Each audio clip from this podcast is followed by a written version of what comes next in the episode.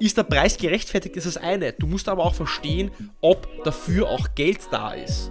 Und hier ist es wichtig zu erwähnen, dass je höher der Mehrwert ist und je kritischer die Lösung für das Unternehmen, also ein Must-Have, desto eher wird man das Budget dafür auch finden. Und deswegen ist es so essentiell, dass du als Basis für alles andere einen wirklich soliden Mehrwert in der ersten Tür gemeinsam mit dem Kunden kreiert hast und dir auch von ihm bestätigt hast lassen.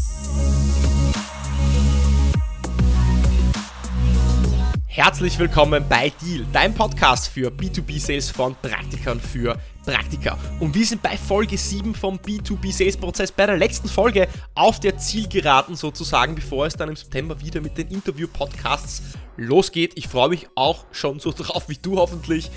Und heute zeige ich dir noch die Qualifizierungsmethodologie, die Closing Methodologie, ein Closing-System, welches dir dabei hilft zu verstehen, wie weit du im Verkaufsprozess fortgeschritten bist, ob du in die richtige Richtung gehst und ob du vielleicht eine Kurskorrektur vornehmen musst, um zu wissen, wie weit du im Verkaufsprozess bist und zu verstehen, was dir noch fehlt für einen erfolgreichen ja, Deal, denn darum geht es im Endeffekt, ähm, eine erfolgreiche Zusammenarbeit mit deinem Kunden, dass es auch zu einer Vertragsunterschrift kommt.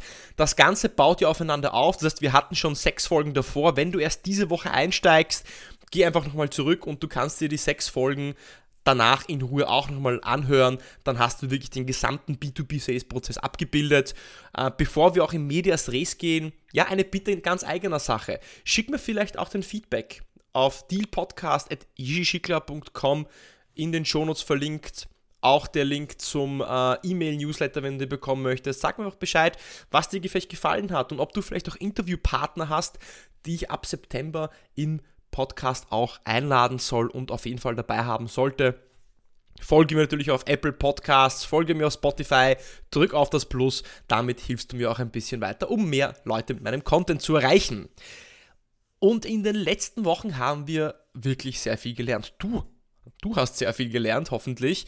Nämlich, wir haben uns angeschaut vier Bestandteile. Wir haben uns angeschaut, Punkt 1, die Sales Story. Wie schaffst du es, wirklich intriguing mit deinem Kunden über dein Produkt zu sprechen, sodass er auch Aufmerksamkeit, aufmerksam bleibt und auch den Unterschied von deinem Produkt zu anderen sieht.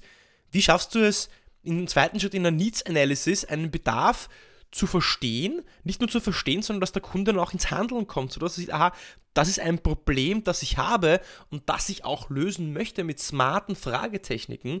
Im dritten Schritt haben wir uns angeschaut den Mehrwertaufbau, Value Building.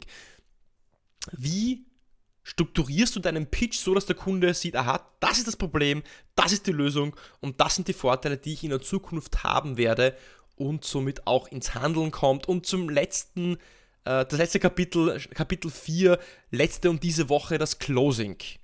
Und da haben wir uns das letzte Mal in Folge 6, habe ich dir die 10 Closing-Gebote oder das Closing-Mindset erklärt und auch eine Einleitung in das Closing Quartett gegeben. Das Closing Quartett ist dieses Qualifizierungsmodell, von dem ich ähm, gesprochen habe am Anfang.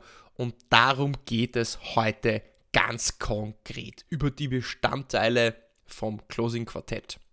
Und bevor wir da auch in Medias Res gehen, eine kurze Wiederholung ähm, von dem Closing Quartett. Stell dir das vor wie so einen Raum, wo du reingehst.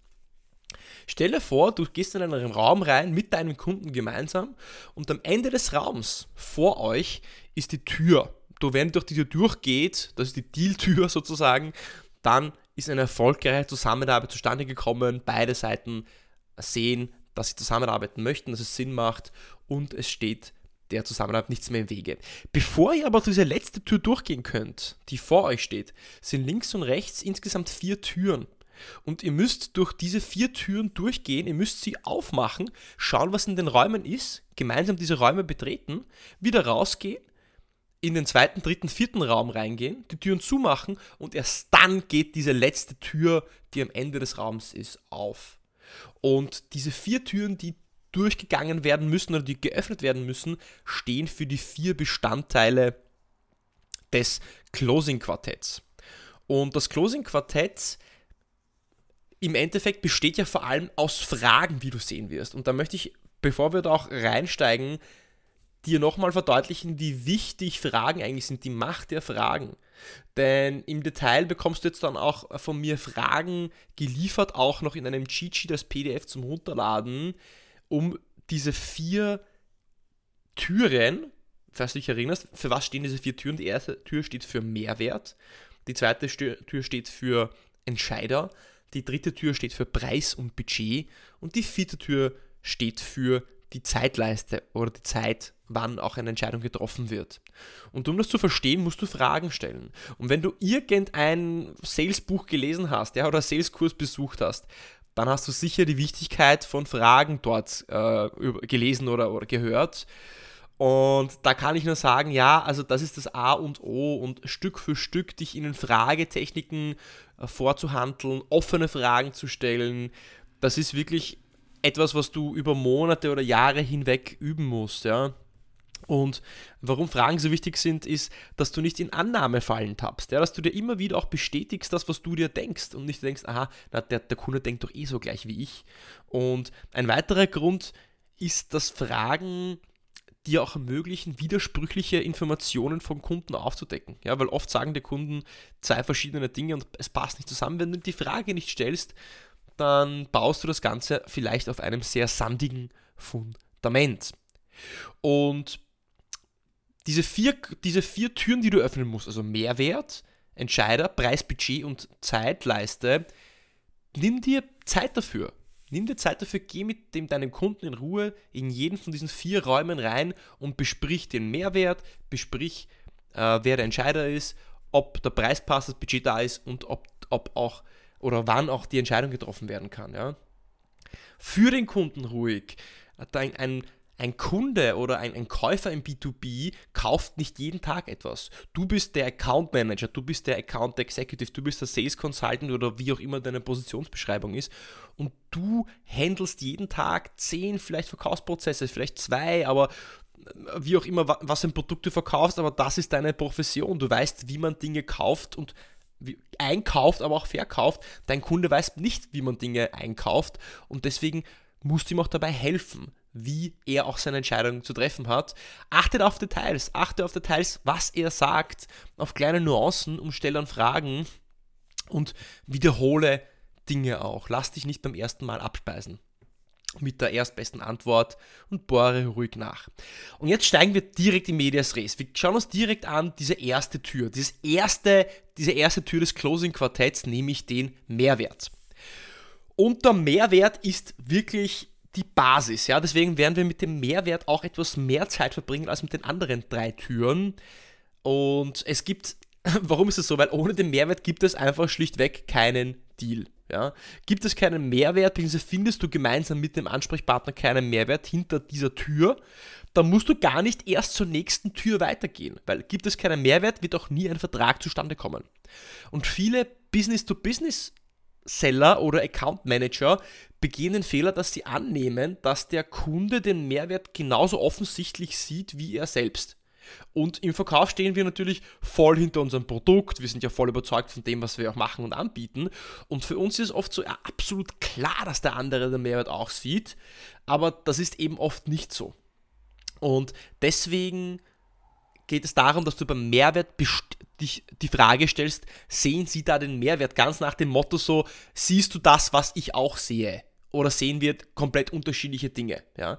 Und dabei reicht es nicht zu verstehen, ob der Mehrwert besteht. Also so die Frage, äh, sehen Sie da jetzt einen Mehrwert, ja oder nein? Ja? Sondern es ist viel wichtiger zu verstehen, wo genau der Mehrwert ist, äh, was genau was genau für ein Problem gelöst wird, was für einen Mehrwert das den Kunden bringt und da viel mehr in die Tiefe reinzugehen, weil nur so kannst du herausfinden, wie hoch der Mehrwert ist und ob der Kunde auch dann bereit ist, den Preis dafür zu bezahlen, den er dafür auch zahlen muss. Ja. Und des Weiteren helfen dir dann auch natürlich offene Fragen, gerade bei der Mehrwertbestätigung, dabei, ähm, dass der Ansprechpartner das dann selber wiederholen muss. Also Beispiel, du fragst den Kunden, naja, sehen Sie da jetzt den Mehrwert? Er sagt ja. Äh, und dann sagst du, naja, wahrscheinlich sehen Sie den Mehrwert in Punkt A, B, C. Dann muss er wieder nur Ja sagen. Wichtig ist, dass du die Frage stellst, ah, na, und wo spezifisch sehen Sie für sich jetzt den Vorteil in unserer Lösung? Weil wenn du diese Frage so formulierst, dann muss der Kunde aus seinem eigenen Kopf, aus, aus, mit seinen eigenen Worten wirklich dir aktiv beschreiben, wo er den Nutzen sieht. Ja? Und dabei schlägst du gleich einige Fliegen mit einer Klappe, weil du siehst Punkt 1, wo konkret sieht der Kunde den Mehrwert wirklich? Er wiederholt es selber aktiv, weil er weil es ja aussprechen muss, deswegen brennt es sich auch nochmal besser in sein Gehirn ein, wenn er das dem anderen noch intern nochmal verkaufen muss.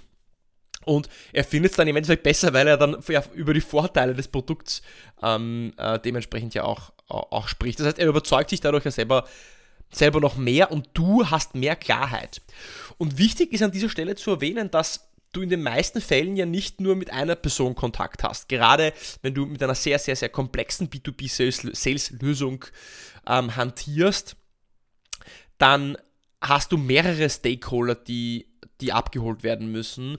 Du hast dann vielleicht auch noch einen, einen Vorstand, äh, einen CEO, CXO und dein Ansprechpartner muss dem das dann vielleicht auch nochmal verkaufen. Das heißt, je besser du ihn briefst, je besser du verstehst, wie er den Mehrwert formulieren würde, wenn du ihm die offene Frage stellst und wo genau sehen sie den Nutzen, wie würde ihm das weiterhelfen, desto besser verstehst du auch, wie er das auch intern verkaufen wird. Und meistens wird das Produkt ja auch nicht nur von einer Person gemess, äh, genutzt, du hast ja meistens mehrere Personen, die es nutzen werden. Und oft wirst du dir den Mehrwert auch von mehreren Personen individuell abholen müssen.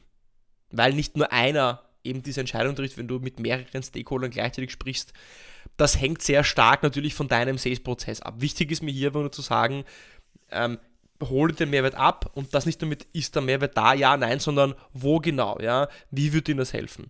Und da kommen wir schon jetzt direkt zu den Fragen, was den Mehrwert angeht. Was könnten denn so Fragen sein? Ähm, ich stelle dann gerne so die Frage, von dem, was Sie jetzt gesehen haben, was ich Ihnen so gezeigt habe, von dem, was wir alles gemeinsam besprochen hatten, denken Sie, dass unsere Lösung Ihr Problem löst? Denken Sie, dass da ein Mehrwert für Sie besteht? Ja. Könnten Sie sich vorstellen, mit unserer Lösung zu arbeiten? So, dann kommt meistens was zurück. Das ist ja eine geschlossene Frage am Anfang.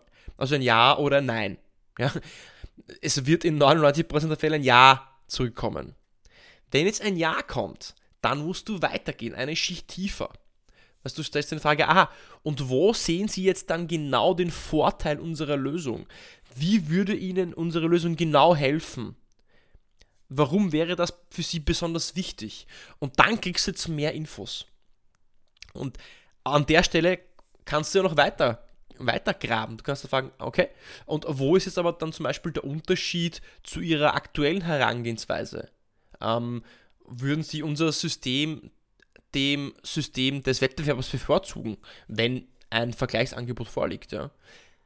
Sie vergleichen mehrere Anbieter, haben Sie eine bestimmte Präferenz. Das heißt zu challengen. Du kannst da ruhig auch etwas Mut haben, solltest du auch. Weil gerade beim Mehrwert, stellst dir vor wie vier Level. Ähm, du wirst auch das in der PDF finden. Level 1 ist Mehrwert ja, nein. Level 2 ist, wo ist der Mehrwert genau? Level 3 ist, ist der Mehrwert businesskritisch? Das heißt, wie schätzen Sie die Notwendigkeit ein? Ist es ein, ein Must-Have oder ist es ein Nice-to-Have? Und Level 4 ist dann wirklich den Kunden zu challengen. Das heißt, zu challengen, wollen sie es wirklich kaufen. Ja? Das heißt, äh, so, so, so, auf die Art, ist die vorgestellte Lösung wirklich besser als das, was sie aktuell einsetzen? Und wenn er dann darauf Ja sagt, ja, dann kannst du dir sicher sein, dass der Mehrwert wirklich solide ist, ähm, bombensicher ist. Ja? Was sind denn die Pitfalls beim Mehrwert? Die Pitfalls sind so Dinge, wie ein Kunde sagt, ja, ich mag ihr Produkt. Ja, mögen tue ich viel. Oder ja, ich, ja, ja, ich finde das schon interessant, was sie machen. Da musst du viel tiefer reingehen. Ja, also ich mag auch sehr viel und ich finde auch sehr viel interessant, aber ich werde nicht für Dinge, die ich mag oder die ich interessant finde, Geld ausgeben, gerade im B2B-Kontext. Das heißt, da zu fragen, Anna, was genau finden Sie daran interessant oder spannend? Dass die zweite Pitfall ist, wenn du, wenn du die Antworten vorformulierst. Das habe ich vorher schon gesagt. Das heißt, dass du nicht sagst, naja, wahrscheinlich ähm, sehen sie den Mehrwert in, ähm, in Punkt A oder B, oder? Das ist nicht gut. Stell dir auf eine Frage, wo sehen sie genau den Mehrwert? Das musst du fragen. Wenn du, wenn du, die, wenn du die Antwort vorgibst, dann muss der Ansprechpartner ja nur Ja oder Nein sagen und das ist ja genau das, was du nicht möchtest. Und der letzte Punkt, den ich dir ans Herz lesen, legen möchte beim Mehrwert ist, wenn das Unternehmen gerade schon eine andere Lösung nutzt oder in-house das Problem löst, dann frag auch immer nach, ob die Lösung, die du anbietest, auch wirklich besser ist als das, was sie jetzt nutzen.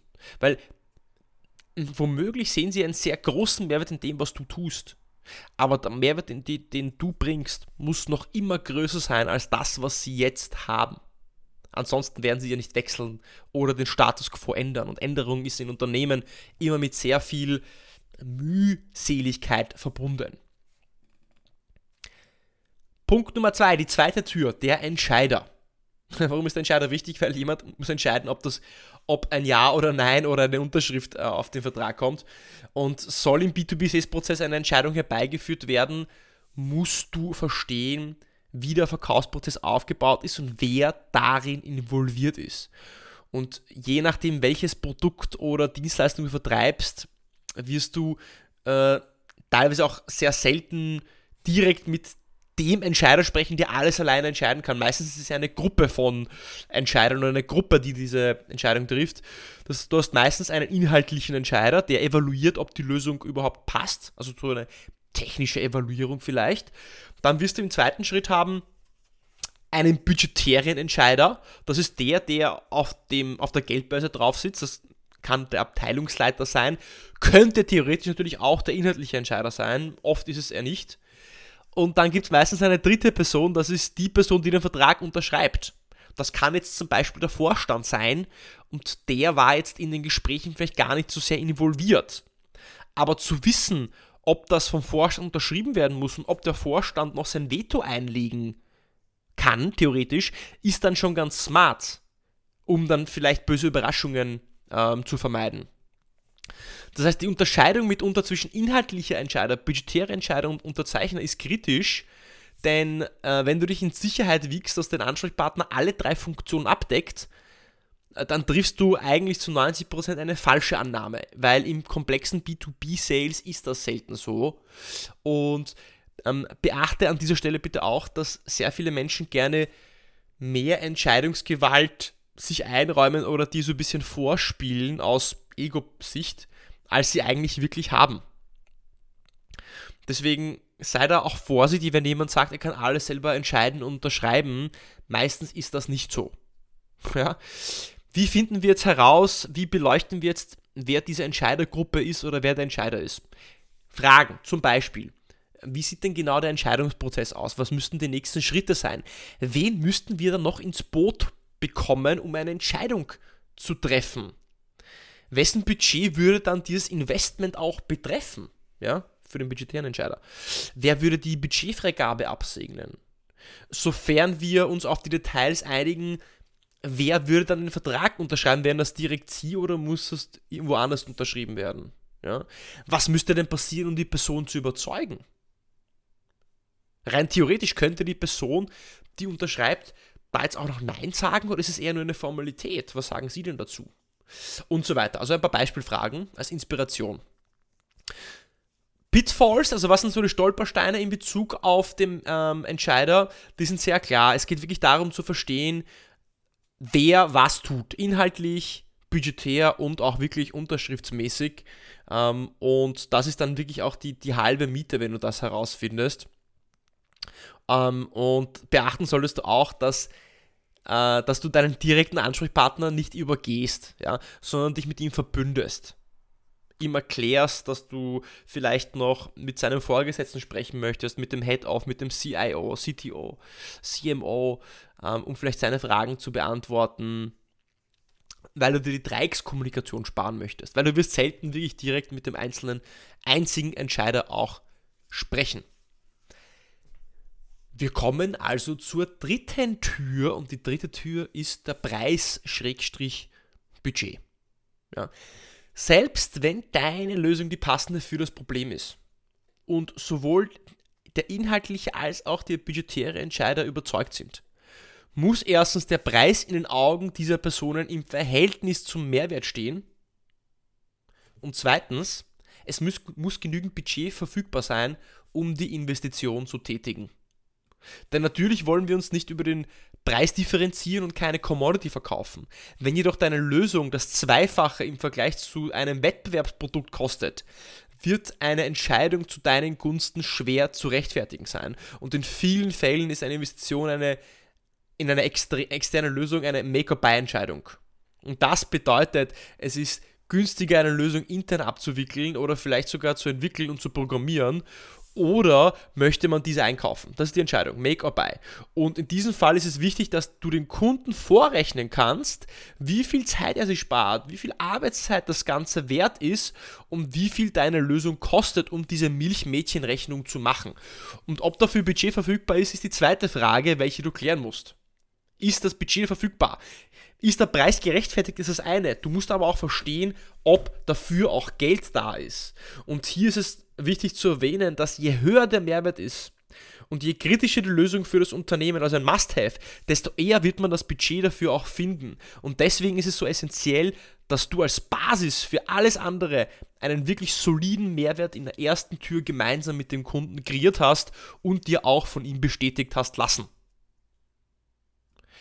So, was sind jetzt die äh, potenziellen Fragen, die du da stellen könntest? Die Fragen wären zum Beispiel, ja, ist der Preis in einem Bereich, über den wir sprechen können?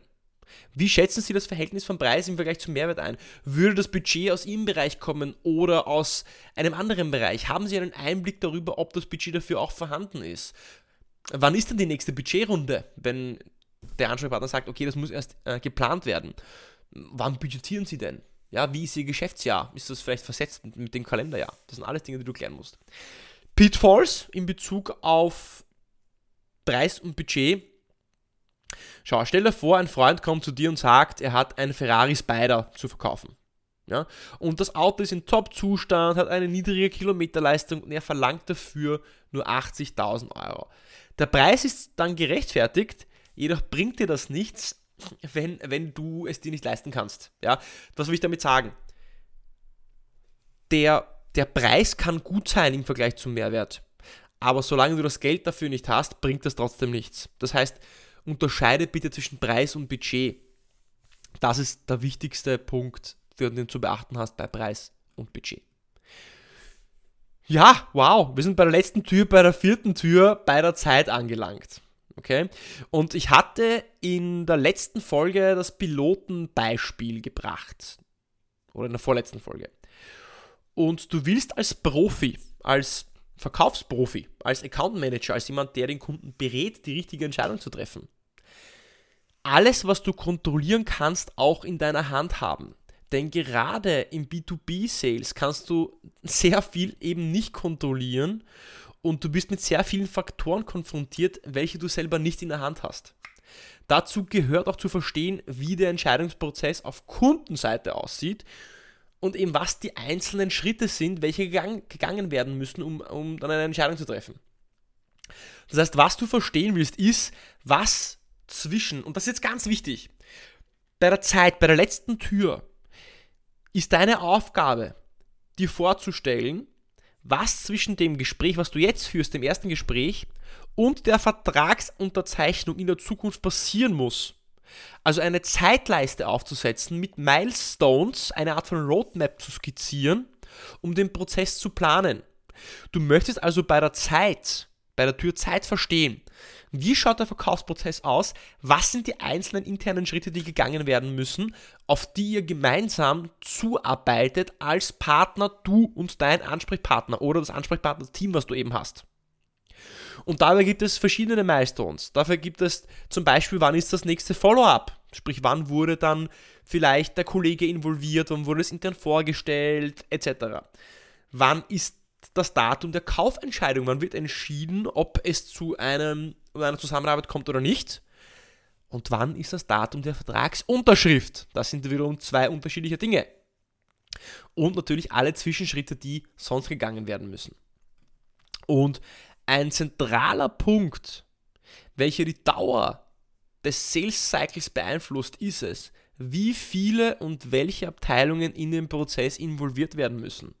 Und folgende Abteilungen sind gerade bei Großunternehmen die üblichen Verdächtigen. Ja? Also Punkt 1. Und darauf solltest du immer achten, dass du das auch abfragst und mit dem Kunden durchgehst. Gibt es einen Einkauf? Gibt es eine Einkaufsabteilung oder Procurement? Weil diese Abteilung sorgt dafür, dass die Einkaufsrichtlinien eingehalten werden und kümmern sich auch um den Vergleich der Angebote. Zweite Abteilung Legal. Legal-Abteilung kontrolliert die AGB und die Vertragsbedingungen und wird wahrscheinlich Anpassungen verlangen, sehr oft zu deinen Terms. Dritte Abteilung IT. IT, gerade wenn es um Software oder IT-Produkte geht, dann, dann geht es um Kompatibilität, Datenschutzthemen, die von der IT dann noch angesprochen werden. Und zu guter Letzt Punkt 4, das Board, Vorstand, Board of Directors. Bei großen Investitionen, strategischen Entscheidungen werden die auch involviert. Das heißt, frage aktiv, proaktiv danach, gibt es ein Procurement, gibt es eine Legal-Abteilung, muss das Ganze in die IT, muss das Ganze zum Vorstand. Weil wenn du es proaktiv ansprichst, dann wird es dir später nicht aus dem Kopf fallen, wenn es dann doch dahin muss und du wirst das Ding vielleicht verlieren für deine Quote. Was sind jetzt die Fragen, die du da stellen kannst? Zum Beispiel, wie sieht bei Ihnen der Entscheidungsprozess aus für den Einkauf so einer Dienstleistung? Ja? Was muss passieren, um eine Entscheidung zu treffen? Welche anderen Abteilungen müssen in den Einkaufsprozess involviert werden? Was wird nach dem Schritt X geklärt? Was muss dann noch passieren? Oder wenn wir zu einer Entscheidung gekommen sind, was muss da noch passieren, um auch einen Vertrag zu unterschreiben? Also wirklich zu wissen, zu mappen, eine Roadmap zu mappen, was die einzelnen Steps sind. Die Pitfalls bei der Zeit sind viele. Ich würde es wahrscheinlich zusammenfassen im Wesentlichen auf drei große Stolperfallen. Erstens, ich sehe immer wieder Verkäufer, welche sich keine Follow-ups vereinbaren und mit dem Kunden so verbleiben, dass man sich ja, wieder meldet, wenn es halt was Neues gibt, ja. Das ist ungefähr so, wie wenn ich einen Kuchen ins Backrohr schiebe und den Tag, oder den Tag, sag, den Teig erst dann kontrolliere, wenn es in der Wohnung verbrannt riecht, ja. Das heißt, der Entscheidungsprozess muss von dir gemeinsam mit dem Kunden ausgearbeitet werden und zumindest der nächste Termin sollte fest im Kalender drinstehen. Und damit ist gemeint Tag und Uhrzeit. Und das sollte auch im Kalender festgehalten werden. Zweiter Pitfall, was die Zeit angeht. Oft passiert es, dass Seller zwar einen Termin vereinbaren, aber nicht herausfinden oder definieren, was bis zum nächsten Gespräch auf beiden Seiten passiert. Das heißt, dass man so eine Art von Haus, dass man Hausaufgaben verteilt, ja. Was mache ich bis dahin? Ich check vielleicht das NDA und Sie bis zum nächsten Mal sprechen mit Ihrem Kollegen und ähm, definieren die Fragen für Produkt X. Verteil Hausaufgaben, dadurch entsteht mehr Verbindlichkeit und es geht was weiter. Du erzeugst dadurch Momentum. Und wenn was in Schwung kommt, dann bleibt es leichter auch in Schwung, also das Gesetz der Physik. Und damit nutzt er auch so ein bisschen das Prinzip der Reziprozität. Ne? Also wenn du sagst, ich mache jetzt das und sie machen das, ich gebe, du gibst, dann erzeugst du wiederum eben diese Verbindlichkeit. Und die letzte Stolperfalle ist, dass du weiter denkst. Denk weiter als bis zum nächsten Follow-up. Denk um die Ecke. Was muss nach dem nächsten Termin passieren? Und überlege dir immer, wie schaut dann deine Zeitleiste aus? Wie beeinflusst das deine Roadmap, deine Timeline? Äh, mit der Frage, wenn wir Schritt A erledigt haben, was muss dann noch passieren? Und das war die letzte und die vierte Tür. Jetzt wirst du die Frage, okay, was jetzt? Naja, überleg doch mal. Wenn der Mehrwert klar bestätigt ist, wenn du genau weißt, wer der Entscheider ist und, den, und der Mehrwert auch vom Entscheider bestätigt ist, wenn der Preis passt im Vergleich zum Mehrwert und Budget da ist, und wenn du genau weißt, was die Schritte sind, die gegangen werden müssen, dann ist dann das Closing oder der Deal ja eine Formalität, eine logische Schlussfolgerung von dem, was davor passiert ist. Deswegen, so wie ich in, letzter, in der letzten Folge gesagt habe, Closing ist kein Abracadabra und keine Manipulationstechnik, sondern Closing ist die Schlu logische Schlussfolgerung, wie die Ernte die logische Schlussfolgerung dessen ist, wenn ich übers ganze Jahr hinweg äh, mein, mein, mein Feld gut bewirtschaftet habe. Und ja, ich bin, ich muss sagen, ich bin stolz auf dich. Ich bin stolz auf dich, dass du das mit mir die letzten sieben Folgen ausgehalten hast, das durchgegangen bist, diszipliniert dabei geblieben bist und auch das Cheat Sheet findest du als PDF zum Download und ähm, alle weiteren Fragen, die du haben solltest, kannst du mir auch gerne per E-Mail schicken und ich verlinke dir alles in den Show Notes. Das war also der letzte Teil, Teil 7 vom B2B Sales Prozess Training. Wow, was für ein wilder Ritt. Sieben Teile, ich wusste gar nicht, wie, ja, wie aufwendig das für mich sein wird. Es war dann doch aufwendiger, als ich mir gedacht habe. Ich hoffe, du hattest genug Mehrwert, Stichwort Mehrwert auch für dich dabei. Was für Mehrwert hattest du daraus? Wie hat es dich weitergebracht? Das wären alles so Fragen, die ich gerne von dir hören würde. Also schreib mir doch eine E-Mail, schreib mir auf Instagram, findest meine Webseite dealpodcast.com, trag dich im Newsletter ein, dann kriegst du immer wieder Updates über neue Folgen. Alles ist in den Shownotes verlinkt. Folge mir auf Spotify, folge mir auf Apple Podcasts, erzähle es weiter und ab September geht es wieder weiter mit den Interviewfolgen. Interview-Podcast. Ich habe spannende Gäste für euch vorbereitet. Ab 4. September geht es wieder los und bis zum nächsten Mal beim Deal Podcast.